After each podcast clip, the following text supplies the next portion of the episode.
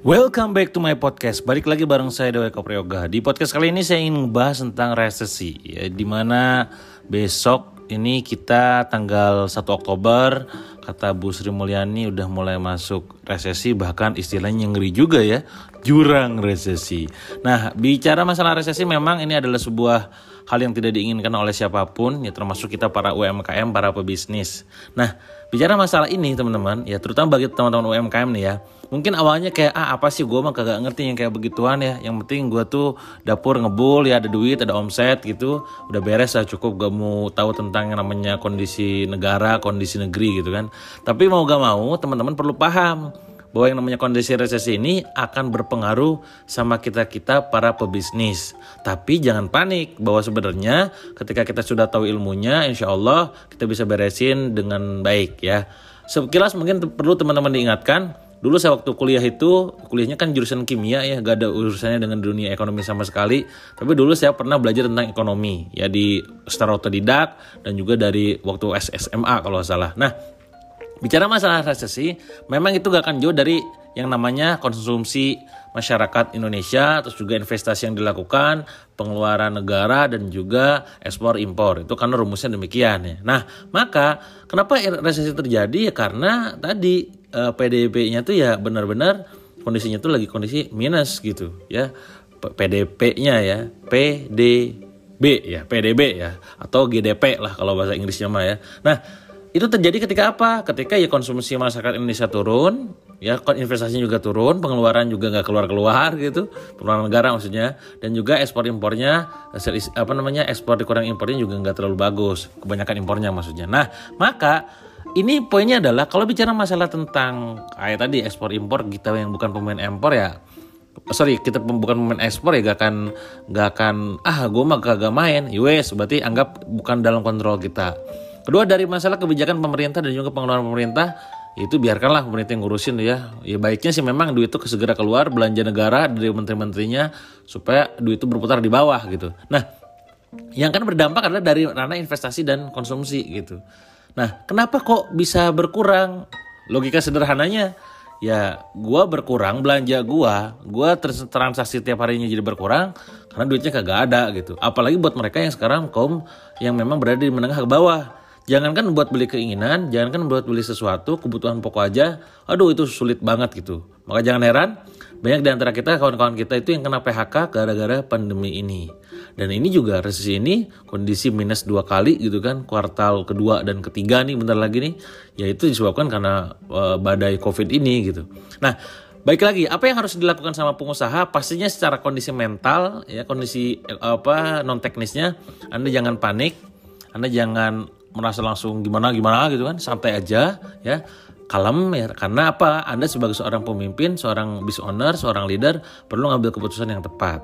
Jadi kondisi yang pertama adalah yang perlu Anda lakukan tetap uh, stay cool ya. Jangan panik ya. Dan santai aja ya. Nah tentu gak santai cuman gak cuman santai doang. Nomor dua. Nah secara keuangan Anda perlu atur. Apa aja itu? Pastinya adalah Anda harus menekan budget pengeluaran Anda di perusahaan dan juga di pribadi Ya itu yang pertama. Kedua, kalau ada utang segera lunasin ya. Kalau kalau misalkan diterus-terusin nantinya bakalnya makin pusing pada saat kondisi resesi gitu. Yang ketiga, jangan pernah ngutang lagi. Udah jelas itu ya. Waduh, ini jangan malah aduh kondisi resesi udahlah ngutang aja ke bank misalkan. Oh, apalagi ke bank gitu ya. Janganlah udah ya. Jadi please kalau yang ada utang bayar, kalau misalkan lagi susah jangan ngutang. Apalagi yang keempat, anda harus benar-benar menjaga pengeluaran dengan menekan gaya hidup. Ya, jangan banyak gaya lah dalam kondisi kayak gini. Hidup apa adanya aja ya, jangan ada apanya, utang di mana-mana gitu. Itu dari segi pengeluaran ya. Jadi Anda harus benar-benar menekan banget. Terus apa lagi? Kedua adalah dari segi pemasukan ya. Apa pemasukan yang bisa Anda mainkan lagi nih? Mungkin ada perlu income tambahan, Anda nyari peluang-peluang usaha gitu. Ya silahkan hajar, mainkan. Anda misalkan menjual skill Anda lewat digital online, monggo juga dilakukan. Intinya adalah jangan cuma ngandelin satu sumber pemasukan. Apa dalam kondisi resesi. Mulai sekarang coba cari peluang usaha peluang usaha yang bisa Anda jalankan dari rumah ya, misalkan jadi reseller, dropshipper, affiliate, broker apa pun itu. Intinya jangan cuma ngandelin satu ya. Nah, dalam kondisi resesi kayak gini gitu, awalnya mungkin cash is king ya, cash is queen gitu. Cash itu segalanya. Tapi yang perlu Anda catat adalah cash flow lebih penting. ya. Jadi kalau cash Anda ada berapa juta misalkan segera putarkan ke sesuatu yang bisa ngasihin cash flow lagi.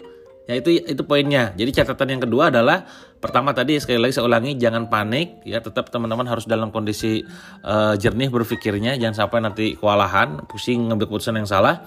Kedua atur keuangan dari mulai pengeluarannya dan juga mulai pemasukannya ya. Yang ketiga yang perlu Anda lakukan sebagai seorang pengusaha adalah ini secara leadership nih, ya manajemen leadershipnya.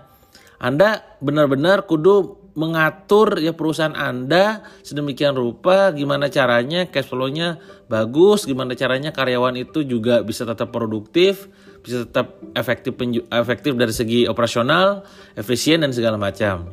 Kenapa? Ya karena tadi kita tuh dengan uh, dengan kondisi yang serba tidak pasti, daya beli yang gak jelas, gimana caranya kudu bisa benar-benar keren lah performa perusahaan.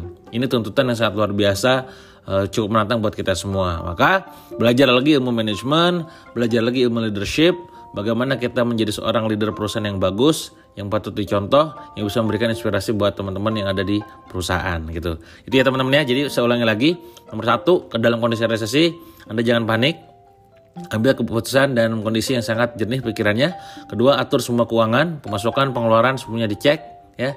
Yang ketiga adalah leadership and manajemennya kudu benar-benar dipastikan oke. Okay. Ya, jangan sampai Anda aduh yang sampai kacau lah kalau talut gara-gara kondisi resesi ini. Semoga bisnis Anda sekarang siapa pun pendengar podcast ini makin bisa tumbuh, bisa berkembang walaupun dalam kondisi yang penuh dengan ketidakpastian. Amin ya Allah ya rabbal alamin.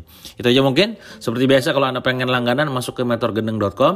Kalau pengen nanya langsung ke tanya.mentorgendeng.com. Semoga bermanfaat.